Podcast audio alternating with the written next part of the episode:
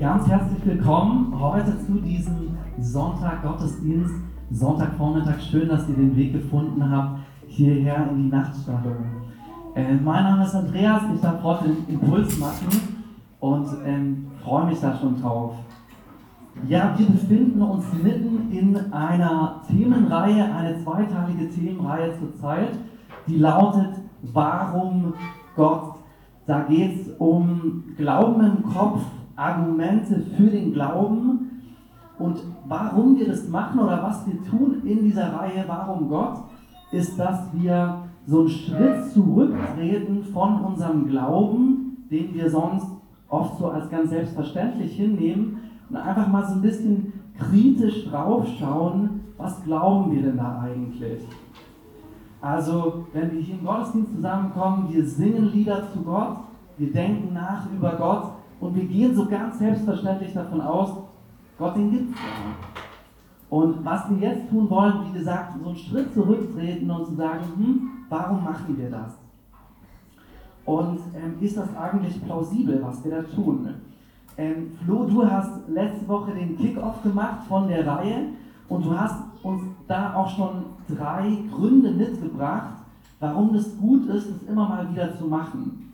Das erste war, wir leben heute in einer ja, säkularen Gesellschaft, in einer postchristlichen Gesellschaft. Ganz viele Menschen in unserem Land, für die ist es gar nicht selbstverständlich, in die Kirche zu gehen, zu beten oder an Gott zu glauben. Allein deshalb ist es schon ein guter Grund, mal zu fragen, warum machen wir das? Der zweite Punkt ist, warum das gar nicht so verkehrt ist, ist, dass es auch denjenigen, die an Gott glauben, dass es sie stärkt, in ihrem eigenen Glauben, sie zu vergewissern, dass es vernünftig, was wir tun. Das ist nicht irgendwie so eine total abgefahrene Story, der wir glauben, ähm, sondern die hat irgendwie ein festes Fundament. Und der dritte Grund, warum es immer wieder gut ist, darüber nachzudenken, warum glauben wir eigentlich an Gott, ist schlicht der Grund, dass wir auch Menschen erreichen wollen, die noch nicht glauben. Das ist der Grund, warum wir Pax gegründet haben, warum es jetzt seit Ende Januar Gottesdienste gibt. Wir wollen Leute, die skeptisch sind, die sagen, boah, mit dem Glauben kann ich nichts anfangen, ähm, ansprechen. Und deswegen ist es gut, auch ähm, ja, über rationale, logische Gründe nachzudenken, warum es sinnvoll sein kann, Christ zu sein. Ähm, Flo, du hast letzte Woche mh, hm, dich ganz grundlegend zu der Frage gestellt, warum macht dieser Gottesgedanke eigentlich Sinn? Also, dass es überhaupt irgendwie so ein höheres Wesen gibt. Und das Argument, das der Flo da uns mitgebracht hatte, war, man nennt es so das kosmologische Argument, dass man erstmal betrachtet, es gibt diese Welt, in der wir leben, es gibt Menschen, und dass eigentlich einfach die Tatsache, dass es diese schöne Welt gibt, wo ganz viele gute Dinge drin sind, diese Frage aufwerft, wer hat es denn eigentlich gemacht? Das war so ein bisschen eine Linie, von der Flo kam. Aber du hast auch eine interessante Vorbemerkung mit reingegeben. Du hast gesagt, ähm, man kann gar nicht beweisen, dass es Gott gibt, sondern wir können eigentlich uns nur so Hinweise anschauen, und du hast ein sehr schönes Wort verwendet, dass es so ein Netz von Plausibilitäten gibt, also ganz verschiedene Hinweise und die zusammen können es irgendwie ähm, ja, sinnvoll erscheinen lassen, an Gott zu glauben. Okay, so viel die ganze Vorrede. Wenn euch das interessiert, hört euch den nochmal nach auf Spotify in unserem Paxcast. Ähm, heute möchten wir mehr an das Christentum ranzoomen. Also letztes Mal diese Frage, ist es überhaupt plausibel an Gott zu glauben? Heute die Frage, ist es mit dem Christentum plausibel? Und ich möchte einsteigen mit, vielleicht ist es euch aufgefallen, diesem Kanzelbehang hier, diesem lilanen Tuch. Seht ihr das? Hier vorne hängt so ein lilanes Tuch. Und ähm, wer von euch kann mir sagen, was ist das eigentlich? Streckt mal auf, wenn ihr es wisst. Ähm, Ines, du hast schon reingerufen. Ähm, Ja, die lilane Farbe ist ein Symbol für die Passionszeit. Ähm, was ist denn, wie, wie nennt man denn diesen Behang, diesen Stoff? Vorhang. Es ist kein Vorhang. Es ist auch kein Schal. Ich kenne auf jeden Fall eine Person in diesem Raum, die das auf jeden Fall weiß. Ähm, wir haben mich auch einen Pfarrer heute unter uns. Wie nennt man das? Parament. Es ist ein Parament.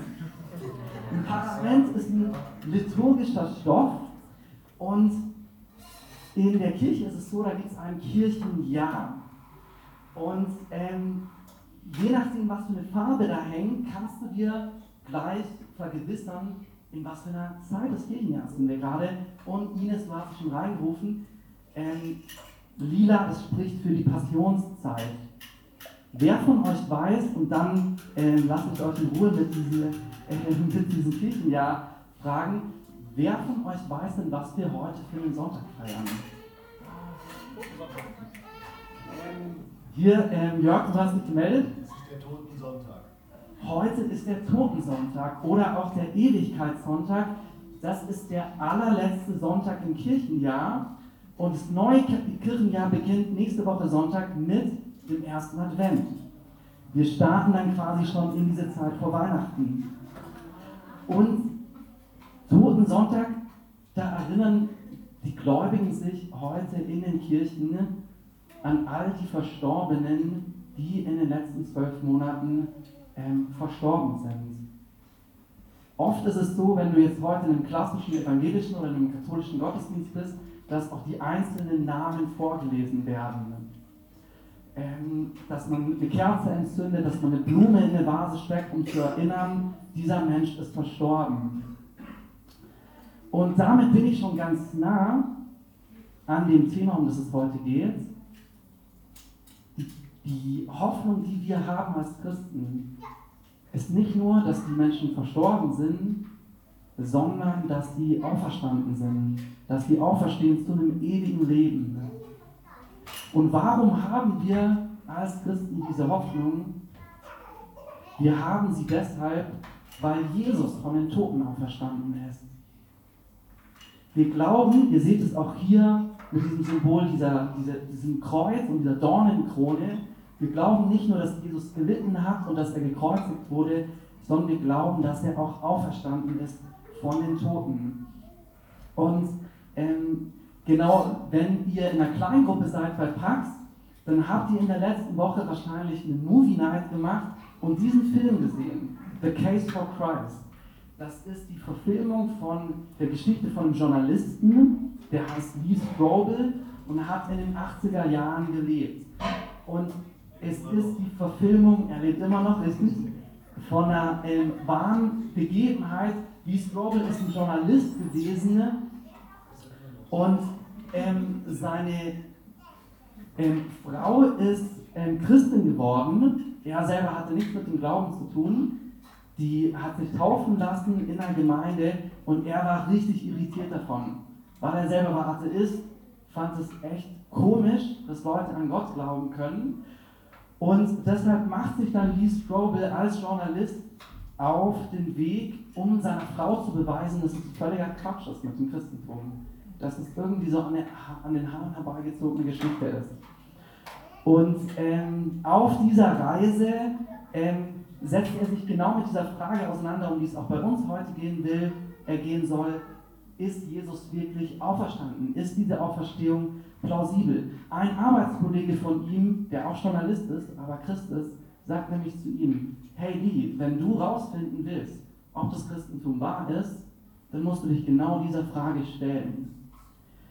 Und ähm, ich möchte einsteigen mit einem Text aus der Apostelgeschichte, ähm, aus Apostelgeschichte 26, wo da Paulus in einer Situation ist, wo er genau über diese Auferstehung redet.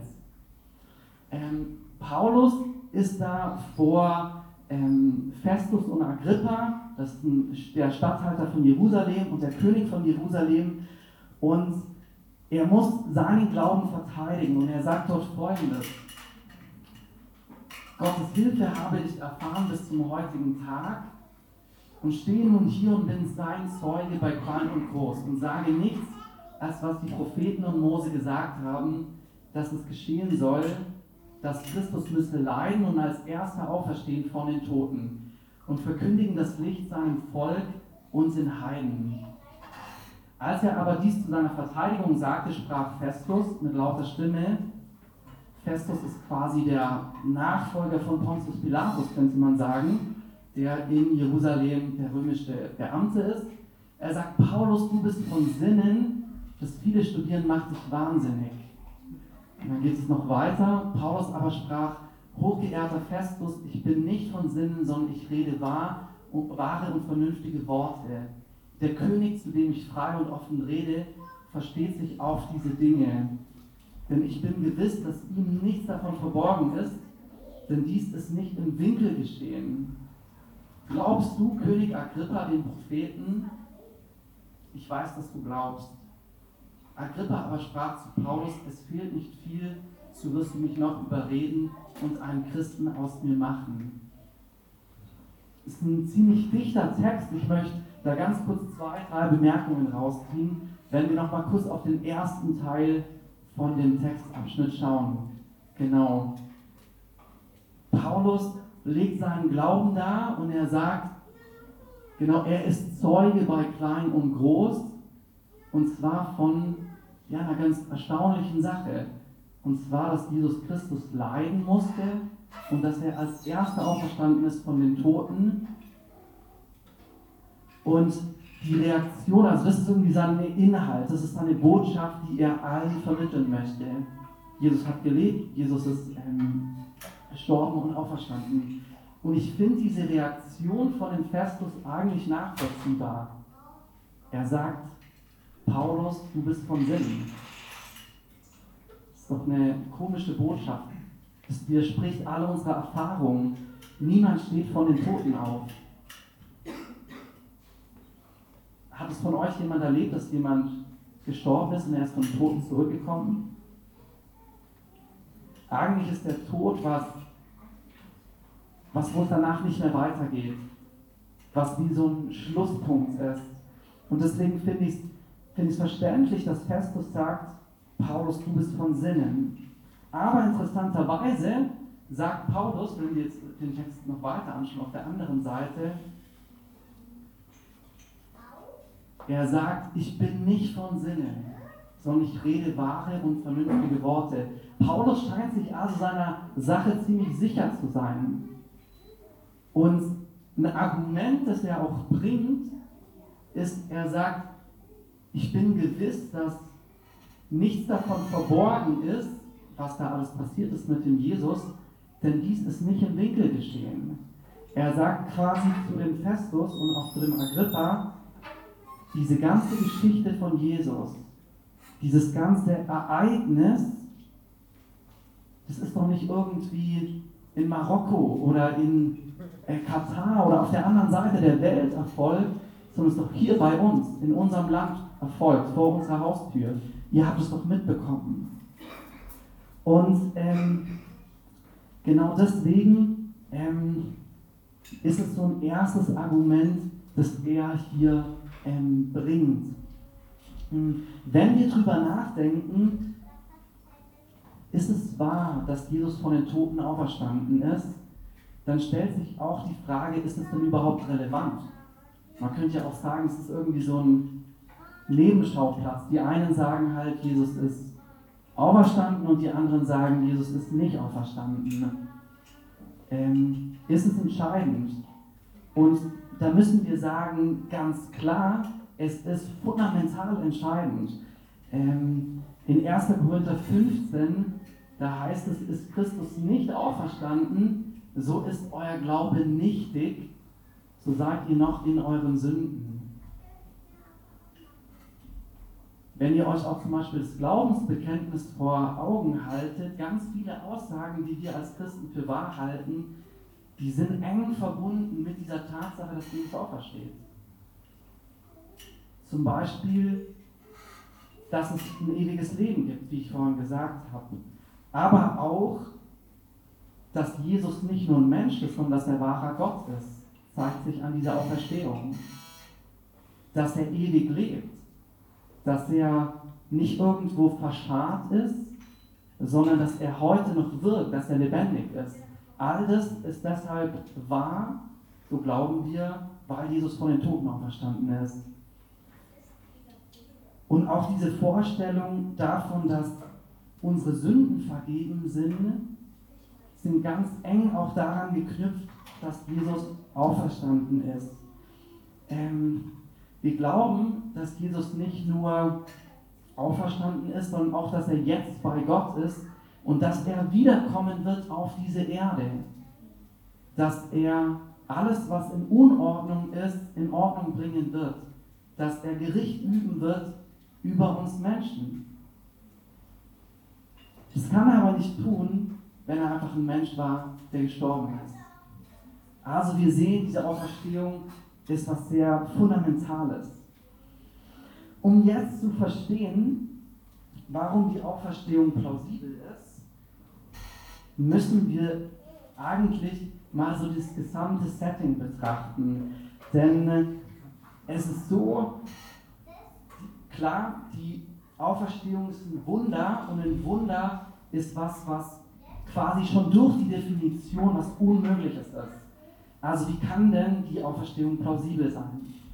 Um euch das näher zu bringen, genau müssen wir rauszoomen aus diesem einzelnen Fakt, okay, da passiert so eine Auferstehung und es klingt ganz schön abgespaced, und uns mal diese gesamte Geschichte von Jesus nochmal vor Augen halten.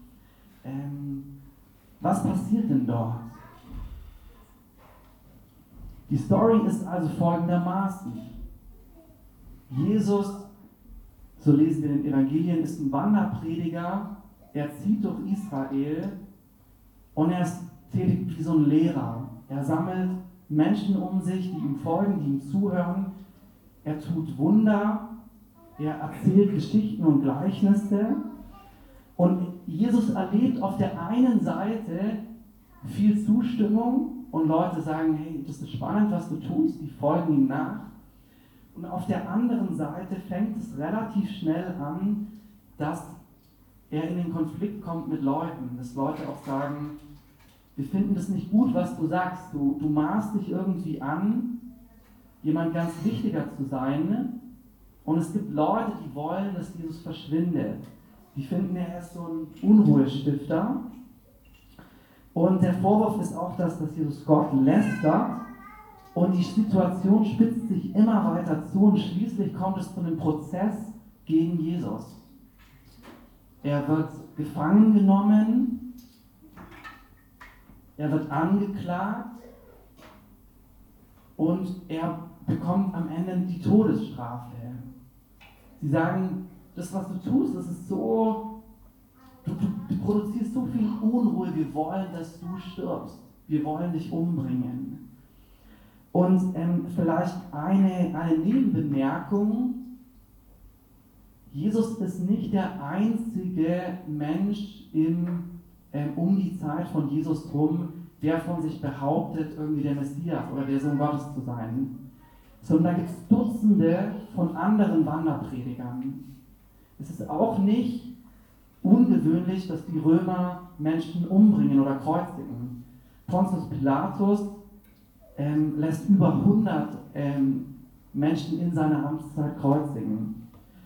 Und es gibt diesen Prozess gegen Jesus, es ähm, treten falsche Zeugen auf, das spitzt sich immer weiter zu und diese Todesstrafe wird ausgeführt. Er wird zuerst ausgepeitscht ähm, und blutüberströmt muss er sein eigenes Kreuz auf diesen Berg, auf Golgatha tragen und schließlich wird ähm, genau er an dieses Kreuz genagelt. Und er muss dort so lange hängen, bis er schließlich erstickt. Den qualvollen Tod. Was ist die Reaktion von den Jüngern darauf? Naja, die haben Angst, die laufen weg. Die Jünger, die sonst so mutig, irgendwie euphorisch da, wie wir es auf dem Bild sehen, mit Jesus unterwegs sind, Die hauen alle ab. Petrus sogar, er verleugnet Jesus. Er will irgendwie noch ganz nah dran sein an diesem Prozess, schleicht sich da in dieses Gebäude, wo dieser Prozess von Jesus abgehalten wird. Und Leute erkennen ihn als jemand, der Jesus nachfolgt. Und die sagen, hey, du bist doch auch mit Jesus unterwegs gewesen. Und er sagt, nee, ich kenne ihn nicht. Und Jesus stirbt, der Vorhang fällt und du könntest sagen, okay, jetzt ist diese Geschichte von Jesus vorbei. Er wird gekreuzigt wie einer von vielen anderen, die von sich behauptet haben, irgendwie besonders zu sein. Und dann kommt eine bizarre Wendung in diese Geschichte. Die Jünger sind zusammen und sie beten und sie versuchen irgendwie zu verstehen, was ist da passiert. Und plötzlich kommen ein paar Frauen und die sagen, hey, ihr werdet nicht glauben, was wir gerade erlebt haben. Wir sind zu dem Grab gegangen. Jesus war abgenommen worden von diesem Kreuz. Wir hatten ähm, die Erlaubnis bekommen, ihn in ein Grab zu legen. Dieses Grab wurde aber verschlossen mit einem Stein und auch von römischen Soldaten bewacht.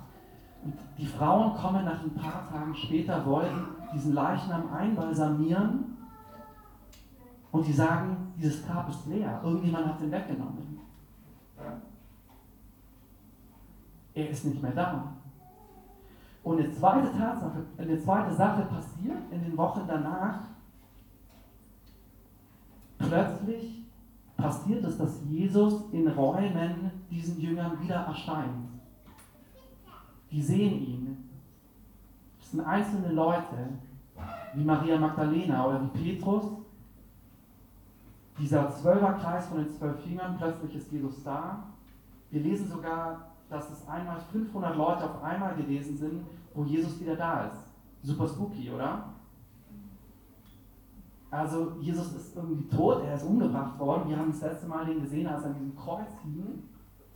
Und plötzlich begegnet er ihnen und so wie die Texte schildern, ist es leibhaftig. Es ist nicht ein Traum, es ist nicht irgendwie so eine Lichtgestalt oder ein Hologramm, sondern es ist eine Person, die sogar essen kann und die du berühren kannst. Und was ganz Erstaunliches passiert,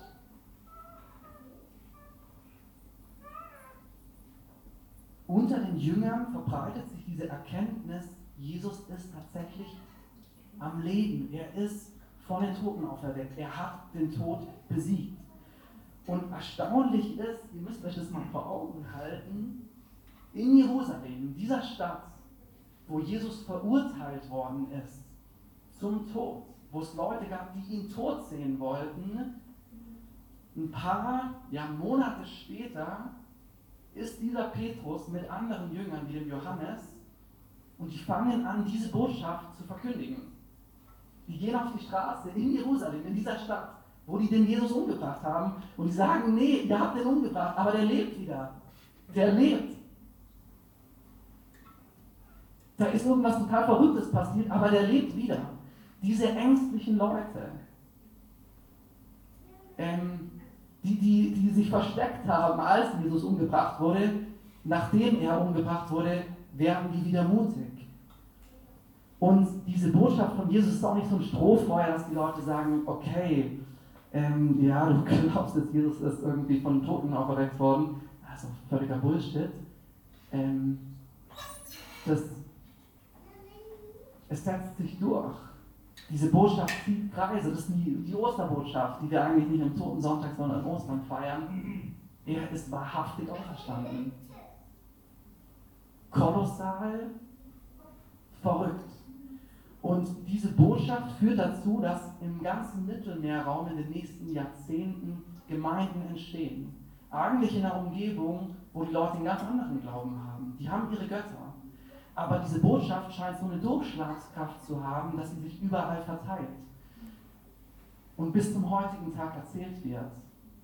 Und heute ist das Christentum die, ähm, die Religion mit den meisten ähm, Angehörigen. Sorry Leute, ich habe mich in meiner Zeit ziemlich vergaloppiert und ähm, Ihr macht schon viel mit jetzt heute. ähm, ähm, eine ähm, Stelle, die das schön beschreibt, auch was ich jetzt gerade versucht habe, einfach nochmal in dieser Ausführlichkeit euch zu bringen, lesen wir hier in 1. Korinther 15.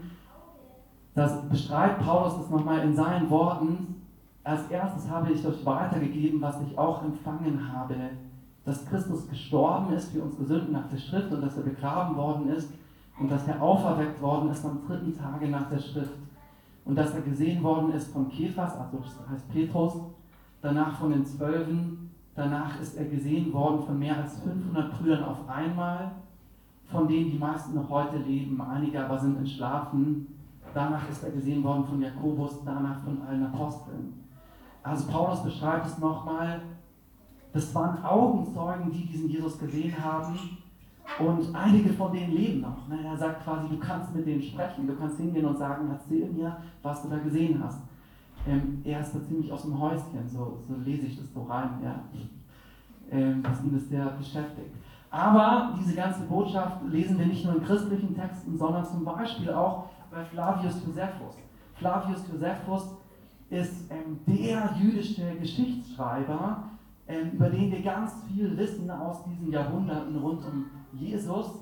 Und auch er sagt ähm, über Jesus, um diese Zeit lebte Jesus ein weiser Mann. Er vollbrachte nämlich ganz unglaubliche Taten und war der Lehrer aller Menschen, die mit Lust die Wahrheit aufnahmen.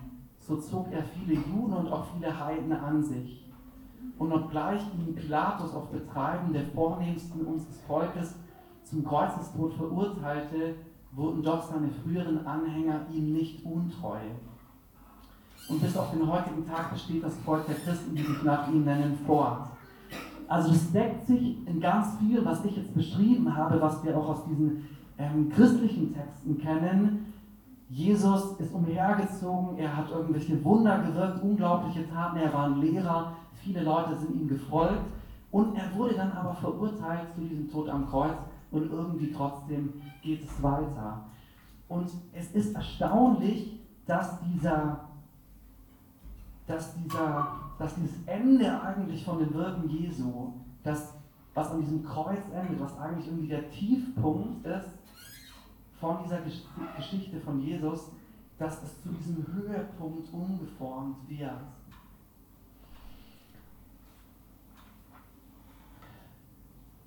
Wie gesagt, es wurden auch andere gekreuzigt.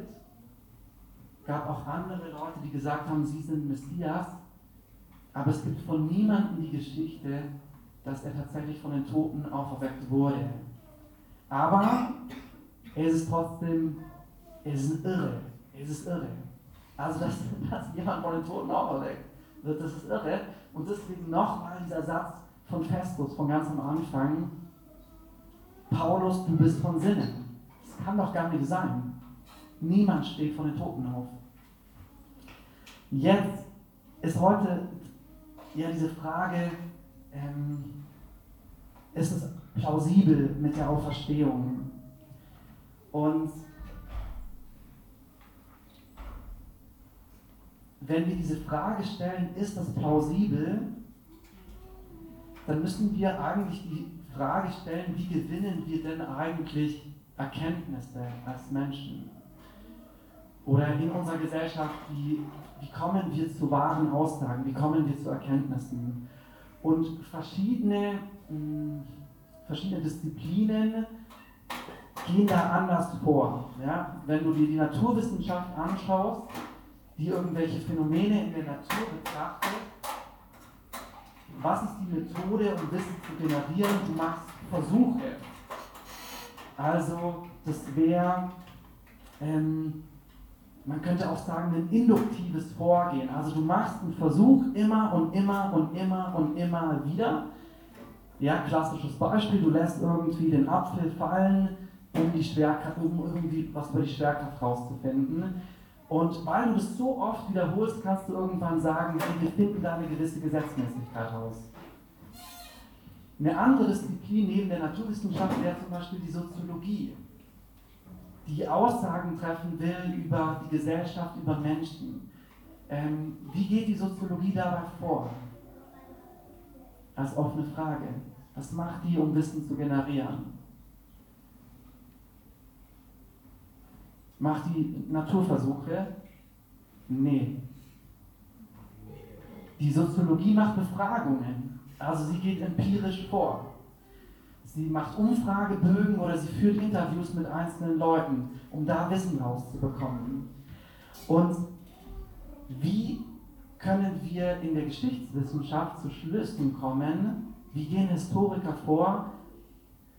Wir haben eigentlich zwei Methoden. Das eine ist, dass du Quellen studierst, dass du Texte studierst, dass du anschaust, okay, was gibt es für Texte, die über irgendein Vorgehen berichten. Und das zweite ist, dass du aber auch kritisch mit diesen Texten umgehst und sagst, wir glauben jetzt nicht einfach das, was da nur dasteht, sondern du musst überlegen, das, was da beschrieben ist, passt es irgendwie in den größeren Kontext? Erklärt eine gewisse Theorie, wie Dinge stattgefunden haben, erklärt es auch andere Dinge, die man findet oder von denen man ausgeht. Also man muss das Einzelne so in den Gesamtkontext einordnen. Und es gibt einen Begriff, der das beschreibt, und zwar ist das die Abduktion. Das heißt, wenn man irgendwie einen Tatbestand hat oder so einen Tatort vorfindet, dass man überlegt, welche Theorie ist die beste Erklärung, um das, was wir hier vor unseren Augen sehen, zu erklären. Welche Theorie ist die beste Erklärung?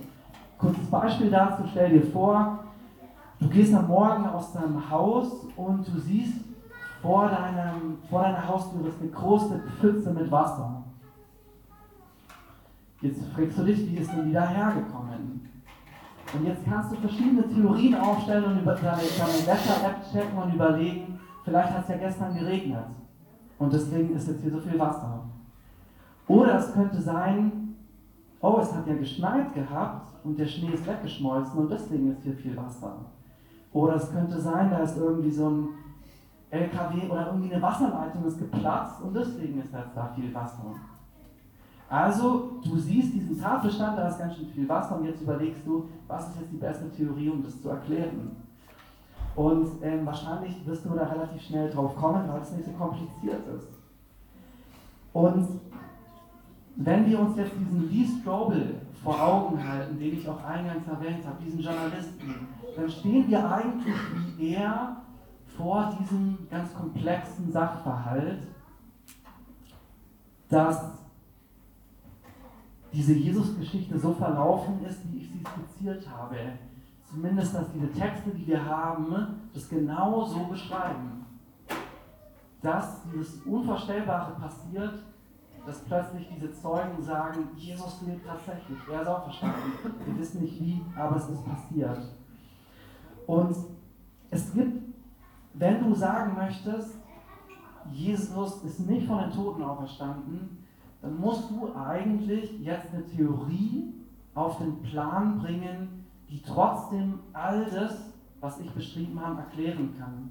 Die trotzdem erklären kann, warum breitet sich dieses Christentum aus, warum entstehen Gemeinden, warum werden aus diesen verängstigten Jüngern plötzlich diese mutigen Zeugen. Und ähm, ich habe euch da ähm, vier gängige Ansätze mitgebracht. Ähm, man könnte jetzt sagen, ja, okay, das ist vielleicht alles gelogen. Oder es gibt, die Theorie zu sagen, der Leichnam wurde von den Jüngern geklaut. Jesus hat die Kreuzigung irgendwie schwer verletzt überlebt, deshalb ist das Grab leer. Die gängigste Theorie, mit der ich anfangen möchte, ist, Jesus ist den Jüngern nur sinnbildlich erschienen. Also wenn du heute zum Beispiel Theologie studierst und es ist eher eine liberale Auslegung vom christlichen Glauben, dann werden viele sagen, ja, Jesus ist schon irgendwie auferstanden, aber er ist nicht wirklich auferstanden, sondern irgendwie nur in die Herzen der Jünger. Also die Theorie wäre, ein paar, paar Wochen sind ins Land gegangen, und irgendwie sagen die Jünger, Mensch, ich habe jetzt letzte Nacht an Jesus, ich habe einen Traum von Jesus. Und oh, das hat mich jetzt so ermutigt und erinnert an all das, was er uns erzählt hat. Und deswegen, deswegen lasst uns doch weitermachen mit dieser Jesus-Bewegung. Das kann, das kann, also genau das ist ein sehr, gängige, ein sehr gängiger Ansatz. Das Problem ist aber an, eigentlich an all diesen ne, Erklärungsansätzen, dass die wirklich massive Widerhaken haben und wir, wenn wir das weiter durchdenken, auf viele Punkte stoßen, wo wir sagen, ähm, da entstehen ganz, diese Theorien werfen dann ganz andere Fragen auf. Ähm, also dieser Punkt ist, ähm, genau allein schon, ähm, Jesus wäre nur sinnbildlich erschienen, dass das Naheliegendste eigentlich wäre, dass Kritiker in der Zeit gesagt hätten, ja gut, wenn ihr sagt, Jesus ist auferstanden, dann lasst uns doch das Grab anschauen und das Grab ist voll und dann sagen wir, das ist doch Bullshit, was ihr erzählt. Auch die Tatsache, dass ähm, die Texte beschreiben, dass Jesus 500 Leuten auf einmal erschienen ist, ist schwer zu erklären mit irgendwie so einer Vorstellung, da haben einzelne Leute so diesen Gedanken gehabt, ah ja, Jesus ist jetzt irgendwie wieder da. Ähm, und auch diese, dieser Punkt zu sagen, Jesus hat die Kreuzigung nur schwer verletzt überlebt, muss man sagen, hm, medizinisch ist es kaum möglich, dass jemand, der so viele Qualen erlitten hat wie Jesus, der ausgepeitscht wurde, der dann an dieses Kreuz genagelt wurde, dass der irgendwie dann ähm, ja, die, die Römer doch übersehen hätten, ah ja, der lebt noch und dann schleppt sich dieser tot, halbtote Jesus irgendwo anders hin, wird wieder auskuriert und deshalb findet man kein Grab. Auch so ein ähm, ja, zerstückelter Jesus wäre irgendwie ein, ein wenig glaubwürdiger Botschafter von so einer Auferstehungsbotschaft. Ähm, und wenn du all diese Ansätze Stück für Stück durchgehst, mir fehlt leider die Zeit, um das wirklich im Detail zu machen, ne? ähm, wirst merken, diese Theorien, die werfen viel mehr Fragen auf, als sie das, dieses Phänomen eigentlich erklären können. Und deshalb gibt es viele, die am Ende zu diesem Schluss kommen, die, die beste Theorie, die diese ganze Jesus-Geschichte erklären kann, dieses Phänomen Christentum, ist, dass diese, dass diese Auferstehung tatsächlich stattgefunden hat. Dass, Jesus, dass das Grab tatsächlich leer gewesen ist und, und er diesen Menschen so erschienen ist. Auch, auch, auch solche ganz erstaunlichen Details am Rande machen das sehr plausibel. Zum Beispiel, dass es Frauen sind, die diese ersten Zeugen sind von der Auferstehung. Frauen, die in der damaligen Gesellschaft überhaupt keine Glaubwürdigkeit eigentlich besitzen. Es ist auch so, dass es in den Evangelientexten heißt, in diesem Grab von Jesus, da lagen die, äh, diese Grabkleider von Jesus sorgfältig gefaltet da. Also sind so kleine Details, wo man sich fragt, okay, wenn jetzt irgendjemand es geklaut hätte, warum macht er sich Mühe, das so hinzulegen?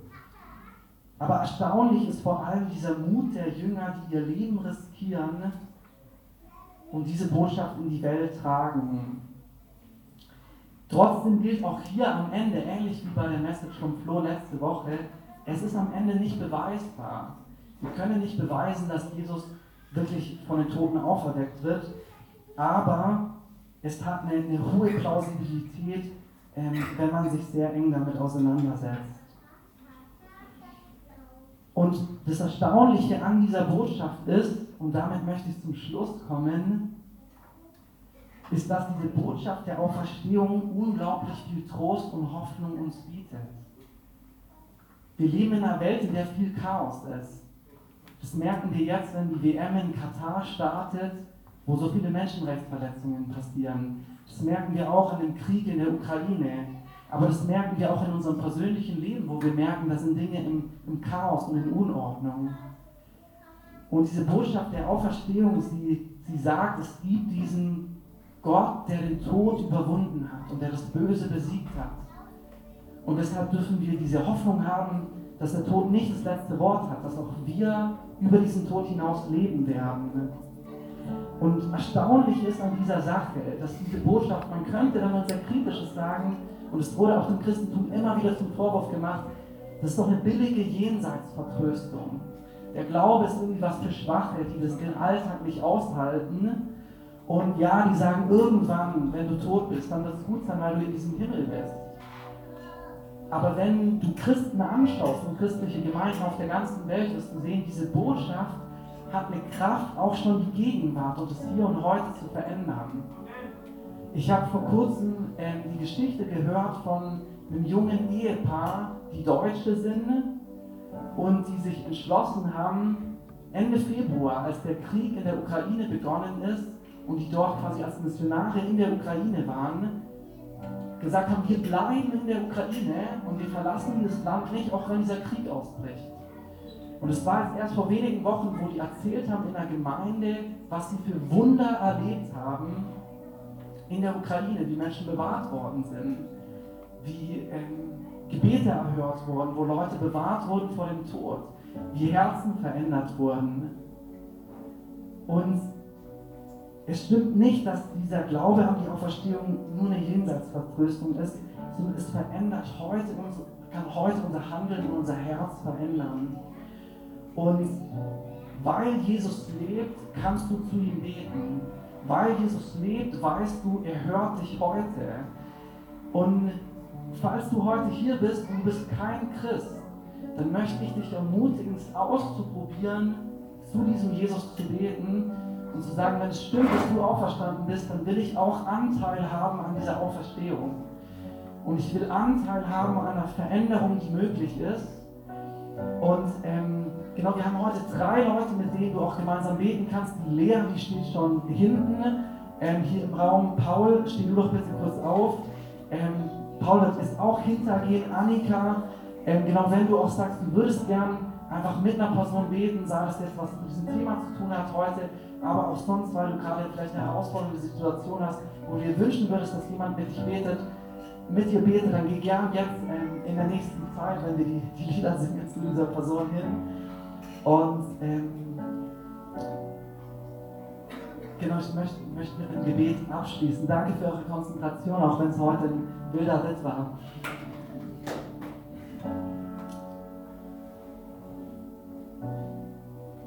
Herr, es ist so unvorstellbar, dieses Wunder, das da passiert.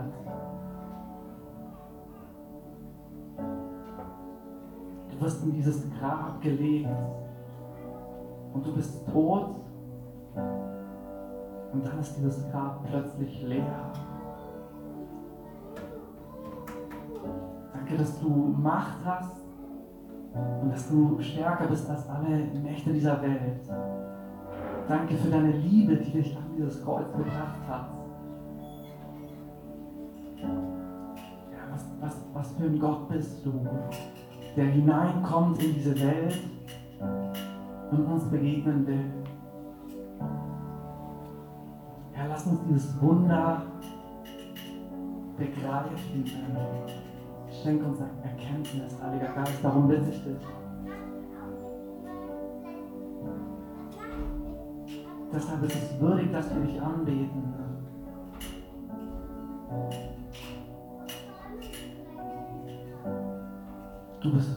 Du bist treu. Danke, dass du dein Volk leitest durch die Zeit. Danke, dass wir dich kennen. Danke, dass wir deine Kinder sind.